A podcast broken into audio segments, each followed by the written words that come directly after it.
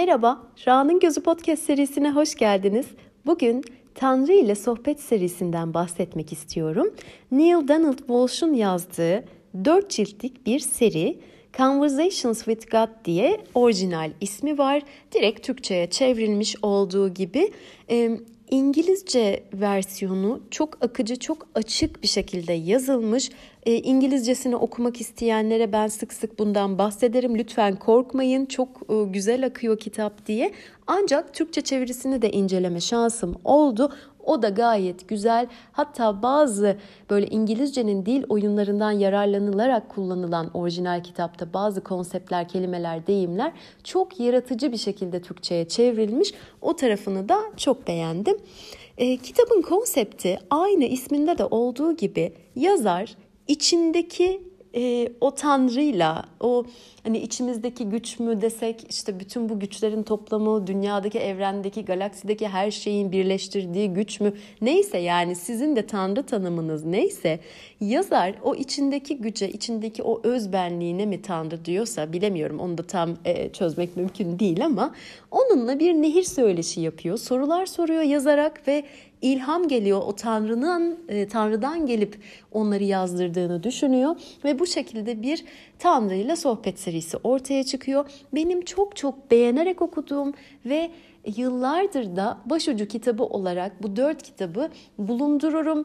Zaman zaman elime alırım, açarım. Her okuduğumda başka bir bölümü dikkatimi çeker. Her okuduğumda başka bir şeyi hatırlatır. Ee, hani böyle okudum bitti denilemeyecek bir kitap serisi olduğunu düşünüyorum. Bugün de bu kitabın ilk e, serisinden ilk yani Tanrı ile sohbet birden benim hoşuma giden bazı cümle ve konseptlerden bahsetmek istiyorum. Çünkü kitaptan aldığım notları mı paylaşsam diye düşününce bir baktım ki o kadar çok şey not almışım ki e, öyle yapsam bu e, podcast bölümü değil de bir sesli kitap bölümü olurdu. Yani o da yani bizim konseptimizin baya baya dışında olurdu. Ben şimdi hemen e, ilk cümlemle başlayayım. Diyor ki Tanrı senin hayat şartlarını yaratmadı. O sadece seni yarattı ve sana güç, yetki verdi. Tanrı hayat sürecini yarattı ve sana özgür seçim hakkı verdi. Yani başına gelenlerin yaratıcısı Tanrı değil. O sadece gözlemci. Burada bizim e, az sonra da birazcık daha bahsedeceğim. Yaratma gücümüzden bahsediyor. Yani aslında birazcık da e, hani bir şeyler benim başıma geldiden bizi uzaklaştırıp o kurban rolünden uzaklaştırıp benim kendi seçimlerim var, kendi yaratımlarım var. Şu anda onlardan memnun olmasam, mutlu olmasam bile bunlar benim seçimlerim diyebilmemiz gerektiğini söylüyor. Benim burada şöyle bir parantezim olabilir. Bunu sadece şu an deneyimlediğimiz üçüncü boyuttaki hayatımızla ilgili sınırlandırmayalım. Onunla ilgili düşünmeyelim sadece. Çünkü o bizi çok kısıtlamış olur. Ee, ikiye ayırıyorum ben bunu. Evet benim bu yaşamımda, bu dünyada doğduğumdan itibaren bazı yaptığım şeyler, yapamadığım şeyler, yapmak istemediğim şeyler... E, e, kaçtığım şeyler, yerine getirmediğim şeyler ya da çok iyi başardığım her ne varsa şu anki hayatımı oluşturdu. Ancak bu bununla sınırlı değil. Bizim bir de hani görünenin ötesinde ruhumuzun bir hikayesi var. Bu konuda evet şu anda çok net bilimsel bir şekilde çıkarıp bunlar da kanıtları bunlar bu şekilde oluyor diyemeyeceğim. Ama daha önceki bölümleri dinleyenler bilirler. Tekamül inancına burada biraz yakın duruyorum. Bunu da birinci aşaması dedim ya e, bu e, dünyadaki hayatım.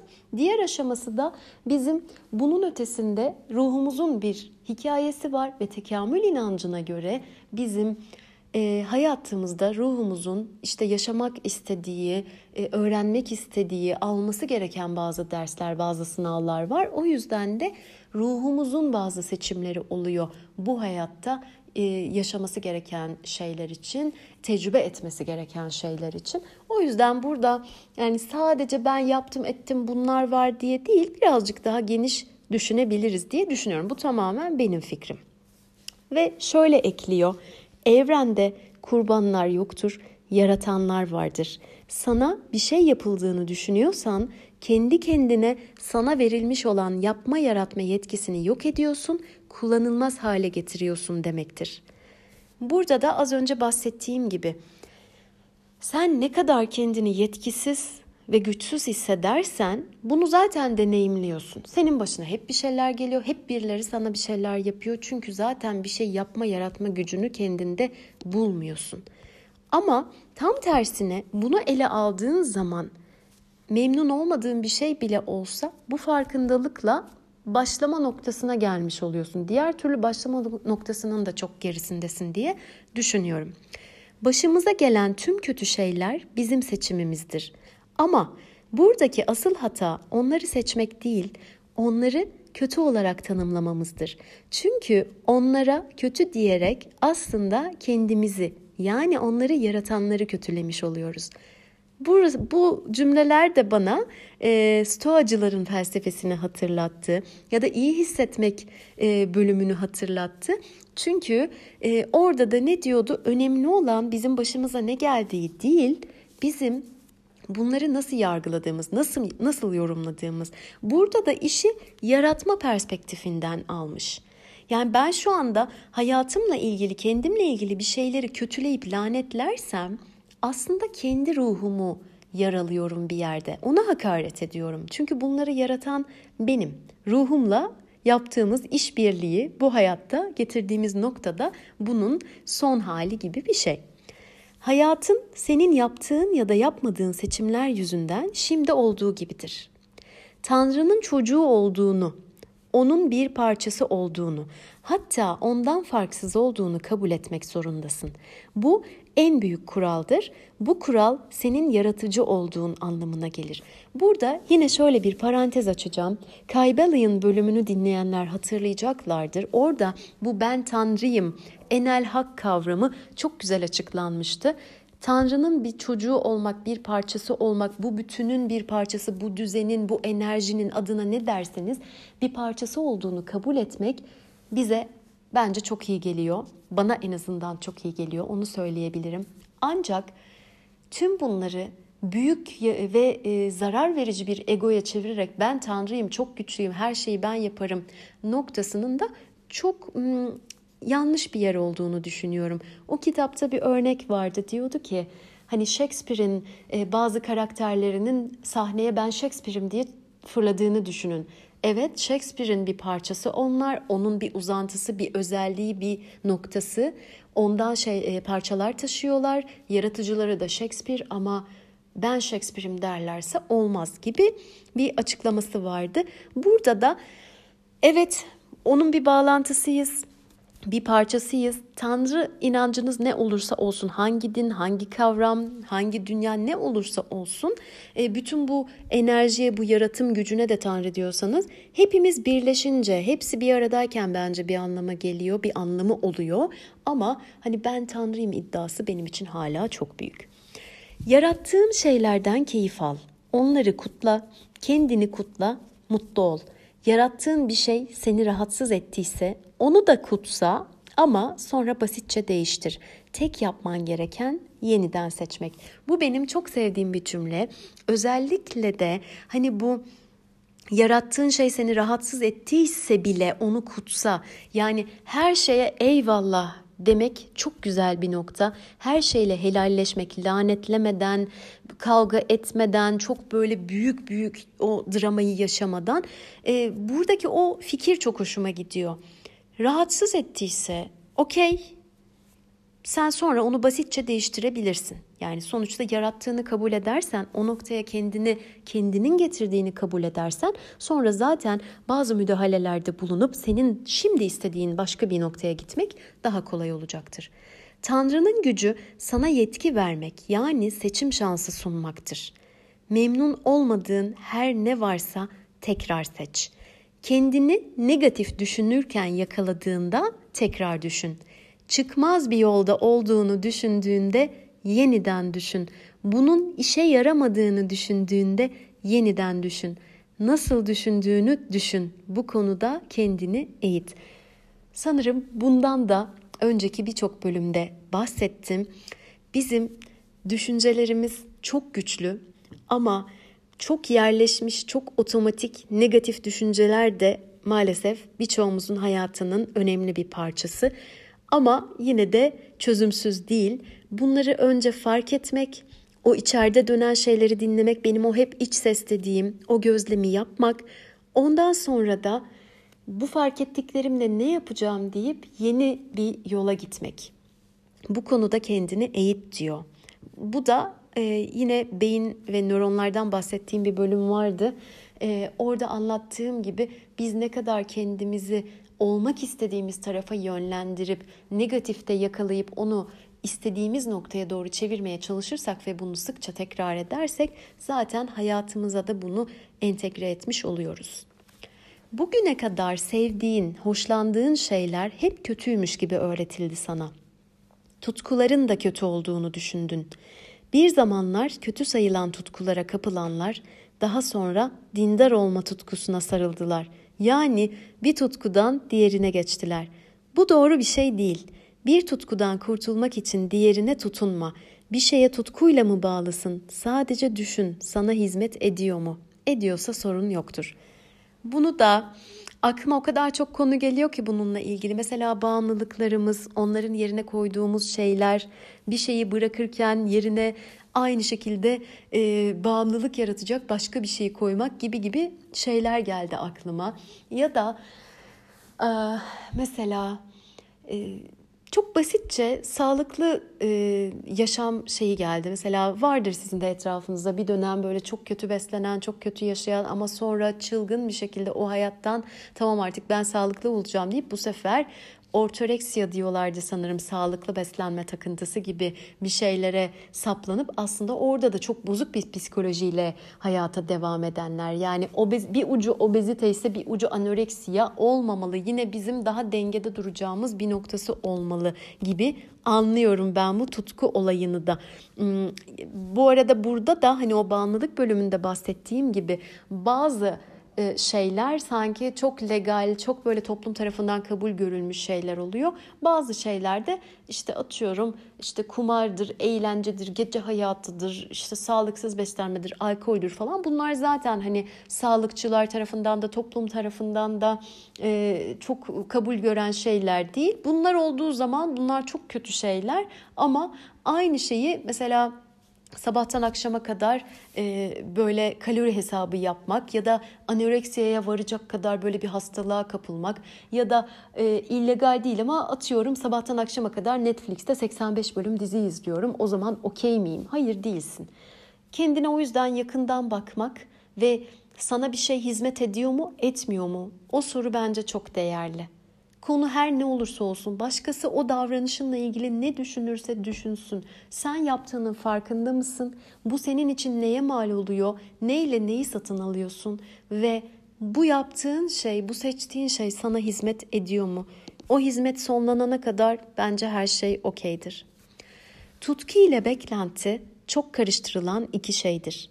Eğer aşıksan ve sadece o aşkı iliklerine kadar yaşıyorsan bu tutkudur ve güzeldir kendin olmana, kendini ifade etmene yardım eder. Fakat aşıksan ve karşı taraftan beklentilerin varsa bu tutku olamaz.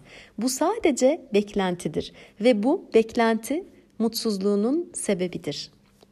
Burada da muhtemelen tüm ilişkilere dair müthiş bir aydınlanma yaratacak bir cümle söylemiş bence.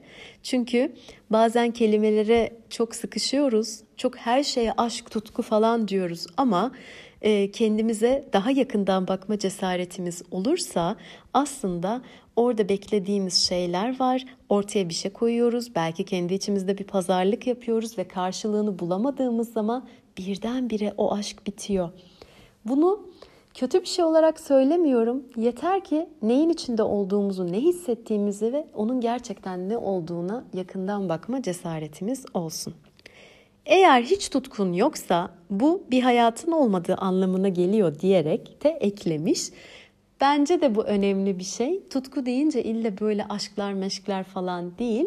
Ee, sizin hayatınızda o duyguyu yaşatacak herhangi bir şey olabilir. İnsanlar hep başkaları aracılığıyla kendilerini sevmeye çalışıyorlar. Biri seni severse Sen kendini sevilebilir bir insan olarak göreceksin ve sen de seveceksin. Bu çok yanlış. Bunun için başkasının sevgisine ihtiyacın yok. Önce kendini sev. Bu direkt benim aklıma çok yakın bir dostumu getirdi. Bir ilişkisi ya da gündemde ilişki aday adayı yoksa makyaj bile yapmaz. Hatta bazen böyle duş bile almak istemediğinden falan bahsederdi. Biz de ona hep derdik ki hayır bunları kendin için yapacaksın. Hayatında biri olur ya da olmaz. Sen kendine o değeri vereceksin. Sen kendine onu layık göreceksin. O bakımı, o güzelliği, o saçları, o makyajı, o kıyafetleri, o belki ruh halini neyse biri gelir ya da gelmez fark etmez. Ve onun çok böyle net bir kırmızı çizgisi vardı. Hayatında biri varken, bir ilişkisi ya da bir ilişki adayı varken kendine çok dikkat eder, sporunu yapar, diyetini yapar, makyajını yapar, saç baş böyle süper model gibi gezinir ortalarda ama biri yoksa da böyle bayağı e, hani sana bugün ne olmuş iyi misin ölüyor gibi duruyorsun falan diyeceğimiz bir noktaya kadar götürme eğilimindeydi kendini. Direkt o geldi aklıma ama eminim sizin kendi hayatınızda ya da başka böyle gözlemlediğiniz insanlarda buna benzer şeyler oluyor. Bu ille de hani bu karşı cins romantik ilişki neyse böyle şeylerle ilgili değil. E, bazen insanların kendi içinde e, böyle tamamlayamadığı şeyler olunca, boşluklar olunca ya da belki bir travmadan gelen bir değersizlik, bir böyle bir eziklik hissiyatı, yetersizlik hissiyatı olunca bunu dışarıdan aldıkları bir onayla tamamlamak istiyorlar. Sosyal medyadan bahsettiğim bölümde de bundan bahsetmiştim. Şu anda sosyal medya kullanımı da birazcık o tarafa eğilmiş durumda e, yoğun şekilde. Evet böyle bir ona ihtiyacı var ama bunu da fark etmek, neden böyle bir ihtiyaçtasın bunu da görmek, tabii ki kendini yargılamadan tüm bunları yapmak bence hepimize yardımcı olur. Ve son cümleye geldim. Senin her düşüncene, her cümlene karşılık olarak evren evet öyledir der. İngilizcesi de sen bir şey deyince evren sana and so it is diyor. Yani sen başarısızım dediğinde evet öylesin cevabını verir ve sen o durumu yaşarsın. Bu noktada ilginç olan şey başarılı olmak istiyorum dediğinde de evet öyle cevabını verir. Ama bu seni asla başarıya götürmez. Sadece başarı isteme halini sürdürür.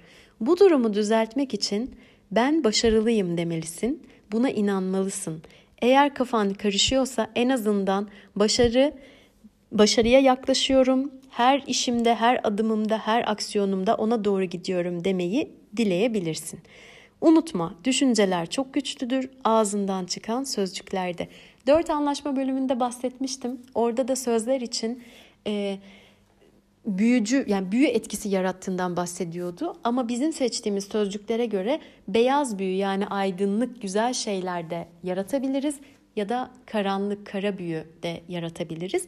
Bu da bana onu hatırlattı e, bu hani bizim kendimize verdiğimiz komutlar aslında beyin onu bir makine gibi algılıyor, bir sipariş gibi algılıyor adeta ve sen onu çok tekrar ettiğin zaman sanki seni orada tutması gerekiyormuş gibi bir ortam, bir düzen, bir işte neyse yaratıyor. Onu sadece ruhsal olarak düşünmemize gerek yok. Bunu çok böyle beyin bağlantısı, nöronlar açısından da düşündüğümüz zaman. O yüzden çok fazla istiyorum istiyorum da yani e, belki tercih edilmeyebilir. E, ben bunu birazcık da bu proje yönetimi ve aksiyon alma tarafından tutuyorum ister istemez. O da şu yani bir şey sadece evet ilk başta ne istiyorsak bunun adını koyabiliriz. Şöyle bir şey olmak istiyorum, şunu yapmak istiyorum, şurada başarılı olmak istiyorum ama artık bu böyle her gün istediğimiz bir şey olursa aksiyona geçmiyoruz demektir. Hani sonra ne yapacağımıza bir karar vermek, buraya nasıl gidebilirim, bana kim yardımcı olabilir, ne yardımcı olabilir bunları koymak, bazı adımların adını koymak, bir plan yapmak her neyse bilemiyorum şu an çok genel konuşuyorum. Sonra da o planın içindeyken zaten istiyorum istiyorum istiyorum demene gerek kalmaz. Zaten o yolda gidiyorsundur. O yüzden bu söylediği bana biraz mantıklı geldi diyebilirim. Şimdi az önce söylediğim gibi çok özetin özetin özeti gibi bazı cümleler paylaşmak istedim. Ee, üç tane daha kitap var. Ben birincisinden bir şeyler paylaştım. Birincisinin zaten genel olarak bize vermek istediği mesajlar bunlar. O hani Tanrı'nın bize o yetkiyi vermesi, bizim de yaratım gücümüzün olduğunu fark etmemiz ve ona sahip çıkmamızla e, o aydınlık yola girebileceğimizden bahsediyor. Belki de e, bunun üzerine ne yapılabilir? Dönüp kendimde ben nerelerde bu yetkiyi kullanmıyorum? Ne zaman bu yetkinin dışında hissediyorum kendimi? Hayatımın hangi bölümlerinde, hangi dönemlerinde, hangi olaylarda diye kendimize dönüp bakmak bizim işimize yarayabilir. Kendine yakından bakma cesareti olan insanlar için de şu dünyada her şeyin mümkün olduğunu düşünüyorum diyerek bu bölümü burada bitiriyorum. Sonraki bölümlerde görüşmek üzere. Hoşçakalın.